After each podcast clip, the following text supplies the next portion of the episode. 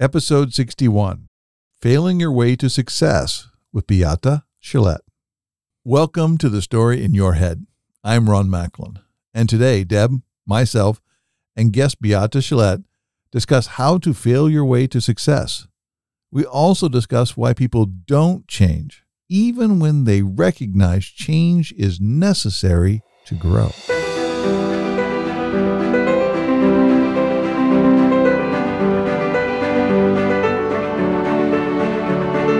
Hi, I'm Ron Macklin, the host of the Story in Your Head podcast and the founder of Imaginal Community, a new virtual space where you can discover how to change the world one relationship at a time.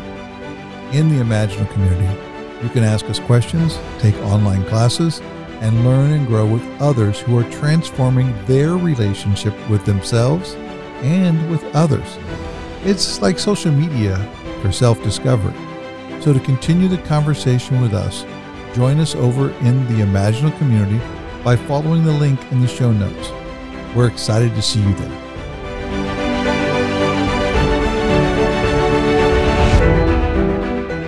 Welcome to the story in your head. I'm Ron Macklin, Deb Dendy, and Beata Shalit.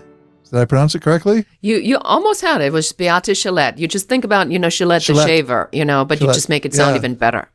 Okay, better. Got it. Thank you. So, if you could, could you introduce yourself? Like, what is your why, and, and what are you up to? Yeah, so my name is Beate Chelette. I am known as the growth architect, and I work with visionaries and thought leaders who want to grow their authority and scale their impact. And my why is really to help mission driven people that are here to make an impact, to move the world forward in whatever way they choose to, and help them build the systems, strategies, and workflows and processes, all the stuff that other people may be rolling their eyes because it's not the fun stuff and help them to really build that backbone foundation of their business so they can scale the impact. Got it. One of the things I, I noticed in your uh, writings and in your your podcast, you use the word strategy a lot. And if I could, like, so we're all on the same page and our listeners can be, how do you hold what a strategy is or how you use a strategy? Strategy is probably the number one misunderstood thing or a, a big struggle that people have because there's so much information about this out there on that's Absolutely correct. So, strategy is when you are determining where you want to go. I am going to explain this with an example. If you go to New York or Paris or any or London and you want to see one of the big landmarks, the Empire State Building, Big Ben, you know, the Eiffel Tower, you go into the subway station or underground, and there's two things you look for. One is my starting point. You are here, typically the red dot, and then you're going to find your destination. And the strategy is how you're going to get from the starting point to your destination. So you can take multiple steps. You can walk, you can take a taxi, you can take a train, you can take the underground, you can take a bus, you can take a variety of different transportation vehicles to get to the desired destination. And so strategy is very much like that. The way we look at it is that you determine where we where are we going, what's the business model that suits you, and then what is the mechanism, the pieces that we need to implement to actually get you to that destination. And then, you know, obviously make adjustments along the way. So if it rains, you need your umbrella. And, you know, if it's hot, you take your jacket off. It's cold, you put your jacket back on. So you have to be prepared that along the journey, you know, you might get hungry, you need, you know, to stop, get some food. So there's a bunch of different things that can happen while you are in transit or in, you know, traveling your destination that will require you to make unexpected stops or adjustments or, you know, maybe there's construction and that way doesn't work anymore. Now you have to find a different way. And so if you look at strategy really like a, a mechanism of transportation to get to your desired goal, then it's much easier to understand what strategy really is. And sometimes, you know, people pick strategies that are the latest internet marketing idea. And they go, yeah, you know, I've, I've, I've seen in the latest affiliate offer that I got from all the people that I follow that I now need to learn how to speak, but I break out in hives if I go on stage. But I'm going to conquer this because everybody tells me that's what I need to be doing. you know, that's when we come in, we say, please don't do that. Unless you really consciously want to overcome a barrier or break through a, a limiting belief system, please let's do things that are easy for you where you can actually succeed because there's other ways to get your message out other than speaking on stage. You could be on a podcast like we are, right? We are reaching people, we are speaking. It's a much more relaxed atmosphere. So that's what we help people to figure out. Is like, where do you want to go and what are the pieces that you need to get there? Yeah, thank you. I sometimes see people in business say, I have this strategy. Like, this is the fixed strategy. And I really appreciated your description of when you get hungry or when there's construction of how to adapt. And, and how do you help people adapt? Like, how, the, we talk a lot about the stories in our head, right? Like, how do you help those stories if someone's ingrained in a strategy or a plan that they're trying to implement? How how do you help them adapt to those changes that are needed? I like that that angle, Deb. I think that you know, I jokingly say people love change as long as it doesn't require them to change anything. they they certainly love the idea. Yeah, we're going to do it and then, you know, and then it requires time or money because it'll always require time or money. And then they go like, well, you know, I didn't realize if I was going to change, I'm going to A have to do things differently. B, it's going to cost me time and money. That's not what I'm in it for. And then, you know, people like us, we go, we look at them and like, what were you what were you exactly thinking? Is, you know, if you get an additional degree, you're going to have to go to college or you're going to have to do a program. It's going to cost you time and money. Why would it be any different in a business strategy if you want to go somewhere else that'll cost you time and money to figure these kinds of things out? So I have a very practical approach to that, Deb, where I I think a lot of our job really is to say, how badly do you want it? What is the urgency? And the reality of it is, if it is not so painful and more painful to stay where you are, people tend to not change. Mm. So their fear of change has to be smaller than the pain of where they are right now. So that pain where they are at, you know, that's why people always say people don't change until they hit rock bottom because that usually is when the pressure and the pain is so compounded that they say anything but this. We, of course, as consultants and experts, that help people that are visionaries, thought leaders, we say, please don't do that. You know, l- let's not let's not go with a wrecking ball and and destroy, blow up your career, blow up your business, blow up your relationships. For you to make a change, there's a much better way, which is why smart people have coaches because they help them to co- coach them through these limiting belief systems. So we are always up against limiting belief systems at every single step of our growth in the business. And people forget that. So they may look at me, I sold a business to Bill Gates, I had a multi-million dollar exit, and they say, uh, well, for her, that's easy. No, it isn't.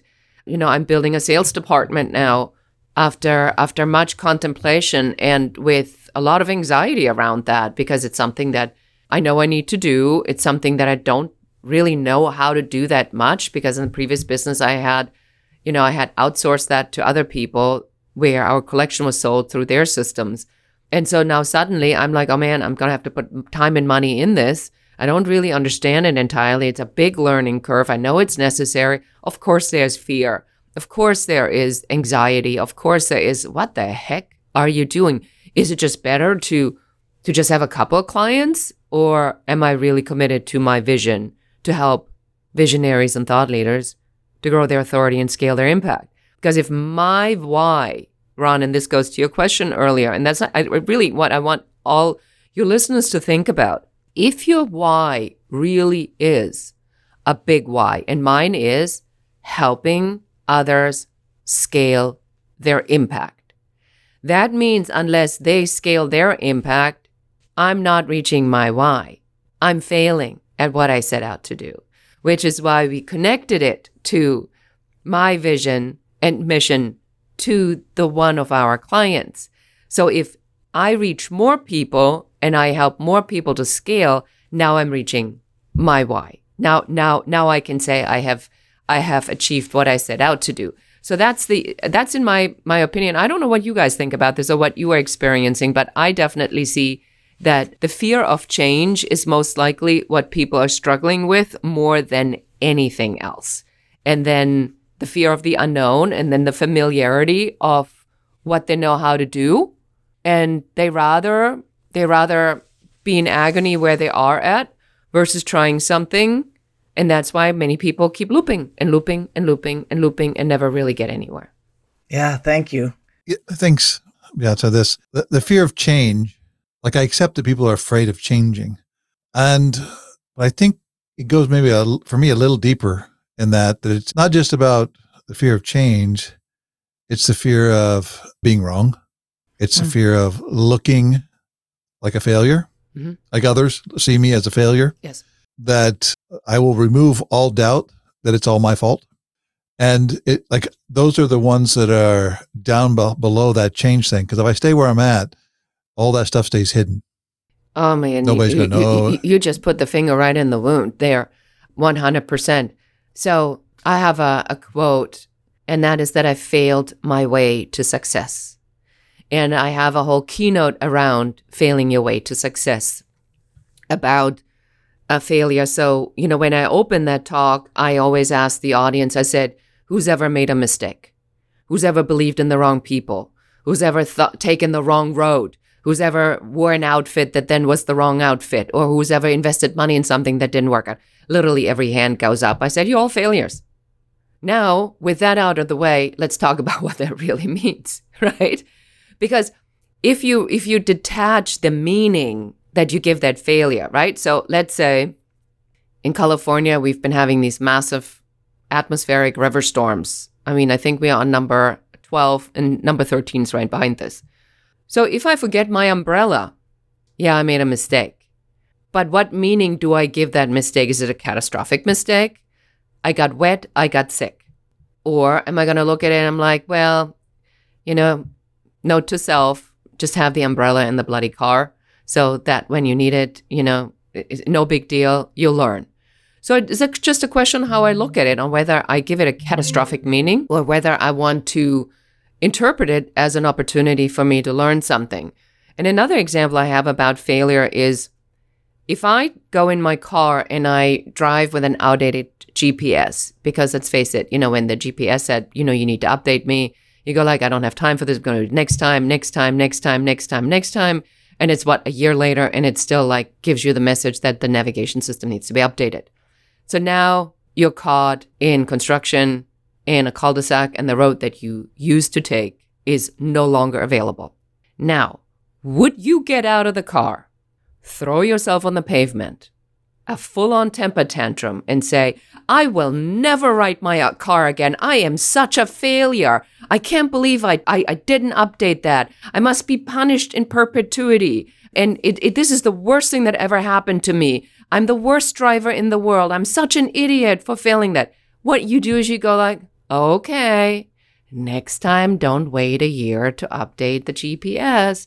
You wave at the construction man in the stop sign, say, thanks, dude, for letting me know not to take this way anymore. And you just go and find another way. So if I look at failure as the nice gentleman in his neon outfit with his little, you know, warning stripe telling me with a stop sign, don't go here. Then I have a choice to say, you jerk, or to say, thank you. Now I know this is the wrong way. So which one's the most practical? So, so I, I just want to comment. The story sounds like a really like like you knew a lot of detail about that story. So, thank you. I made I made up that may be a real story. I think it like I the next phase of that, even though like we could say, okay, thank you for doing that, and you're going down the road. It's how you view yourself after that Mm-hmm. or the next thing. So when you finally get to where you're going, and you go, oh yeah, by the way, I'm a failure because I didn't update my GPS. Hey, let's get started right? Or do you go in and say, I learned, you know, how long you can go without updating your GPS. And now you're learning and exciting and up versus you're shitting on yourself or weighting yourself down with this history of this load of I'm a failure. You're absolutely correct. This is this is the meaning that you give it, the interpretation, and that is entirely up to us. I always find that two things, humor and curiosity, tend to work really well. Laugh it off if you can, shrug it off, but don't get attached to failures and don't don't give them any meaning because it's just that. It's an exclusion of something that you now have figured out that doesn't work so you now don't have to try that anymore because it is clear that that's not right for you. That's it. Simple. Yeah i think so much about how the ego gets wrapped around failure right? The and we even learn it in school right? Like if you're if you're getting an f on your paper you're a failure versus what did i learn? You know what? But that's that's a whole system deb. That's that that's the entire way the educational system is set up. It's set up to learn existing information regurgitate existing information and if you're good at both you're going to get good grades. And that's your entire life until you get out of school and then you get into a job or you set up your own business and then somebody says to you so what makes you so different? What are you going to do that's really going to drive this thing forward? And you say, Where's the information that I can learn and regurgitate and get an A? Alone. We're, we're going to learn it, Alone. regurgitate it Mhm. alone. We're not going to work together as a team because that's illegal in school, right? So we're going to do everything we can to make sure that we don't collaborate because that's, that's the requirements. Right. And so, to your point, yeah, to your point, Deb, that's exactly right because that's how we are programmed. That is our original programming that because we believe that the information that they have is the right information. But then if you watch National Geographic or any of, you know, the History Channel and you realize that as we are now uncovering more about Pompeii and more dinosaur bones are being found now that certain glaciers are melting, they are actually have to revise some of the information that they told us was true. Gasp, shock, disbelief. What are we going to do with that? Why? Because nobody's ever challenged it. yeah Yep. Yeah, I, I accept. Are you looking to strengthen your relationships, whether personally or professionally? You want to learn how to build authentic connections faster, or perhaps you're looking to beat employee burnout through the power of connection. My name is Ron Macklin, founder of Macklin Connection. And in our workshops, we teach you the fundamentals of how to do exactly that and more. To learn more of the power of your relationships, visit us at macklinconnection.com.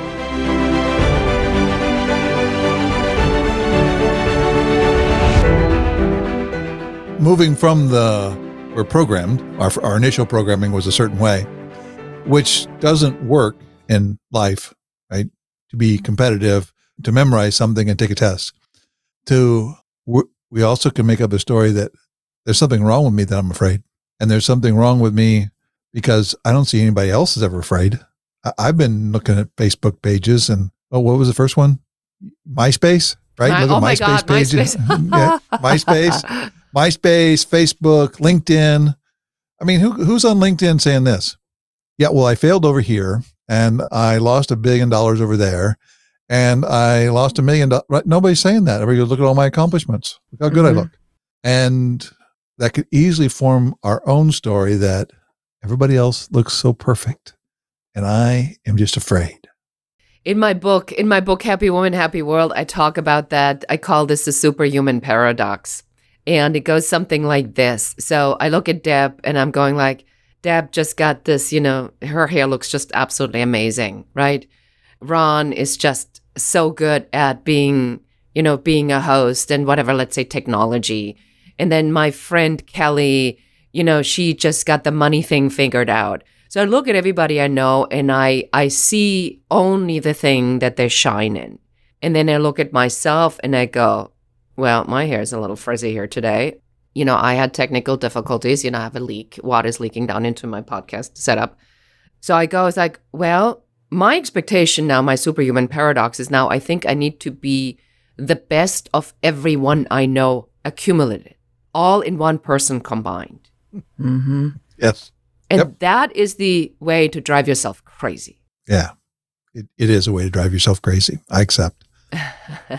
what I what I what we work with part of our philosophy is to ask questions like this.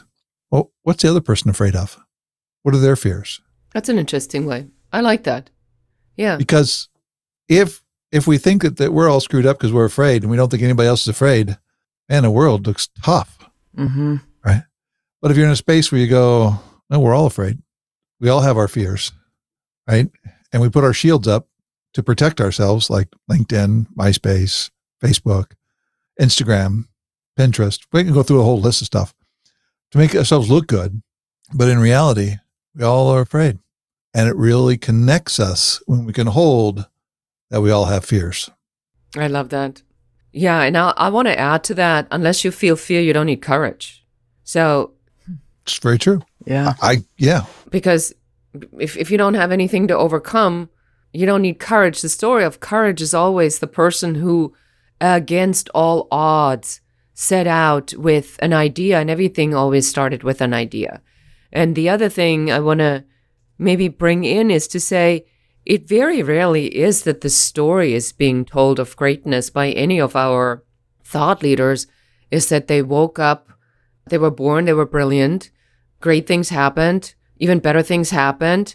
Uh, one day they became a prince, and then one day somebody says, Hey, you want to be king? And then they were handed the entire kingdom. And they lived happily ever after, found the right partner, had amazing kids, nothing ever went wrong. That is the most boring story in the world. Isn't it? yeah, it is. I, I accept. It can almost look like it on social media, though. It can almost look like that. Yeah, no, I want to, I want to bring up the Finding Joe.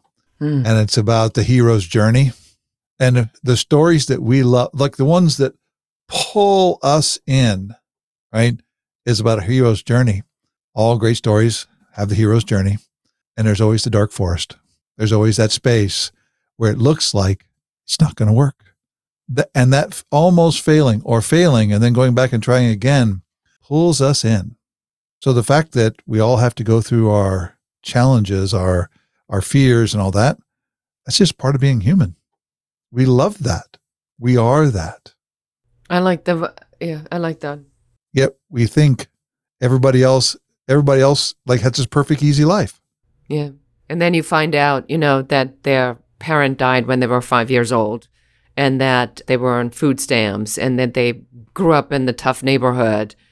Uh, so I think that many of the healers or the thought leaders of our times are people that have been put through a lot of hardship. I sometimes think this is God's way to activate you because unless you know where where people are at, how can you activate to find solutions to you know, I don't want to say the suffering that sounds like kind of like very religious, but how can you come up with solutions to help people if you don't understand what they're going through?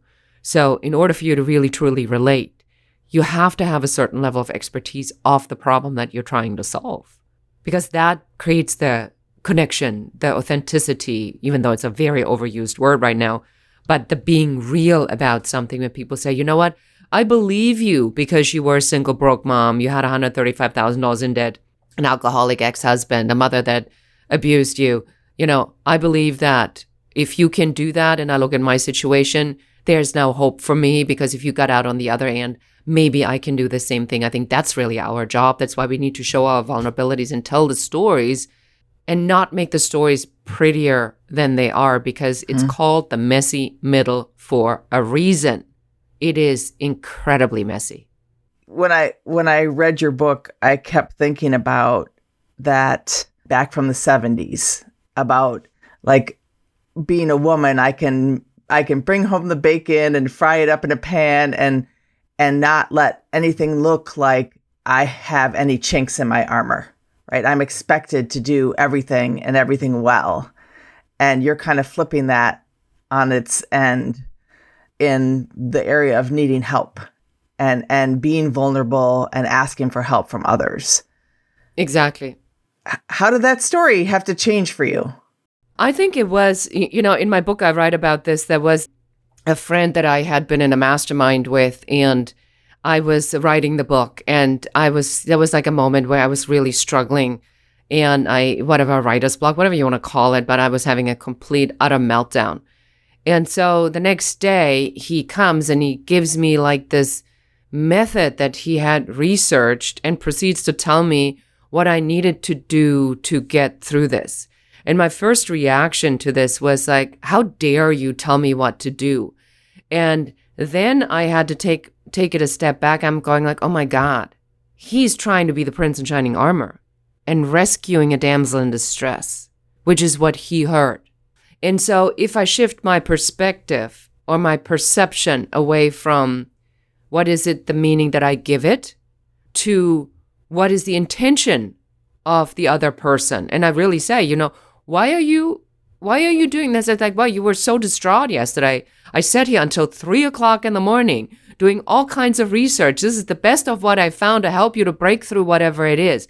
Now it's a completely different meaning since some then some jerk was telling me what to do. Now it's somebody who like spend hours of their own time trying to figure out something that they can help me to break through a barrier that I was at. And that really shifted this to me for me to say, what else am I not seeing in my life? Where else am I taking mistake the helping hand as a poking stick? Mm. And where else am I not is my reaction to what somebody's bringing to me really the problem that creates the friction?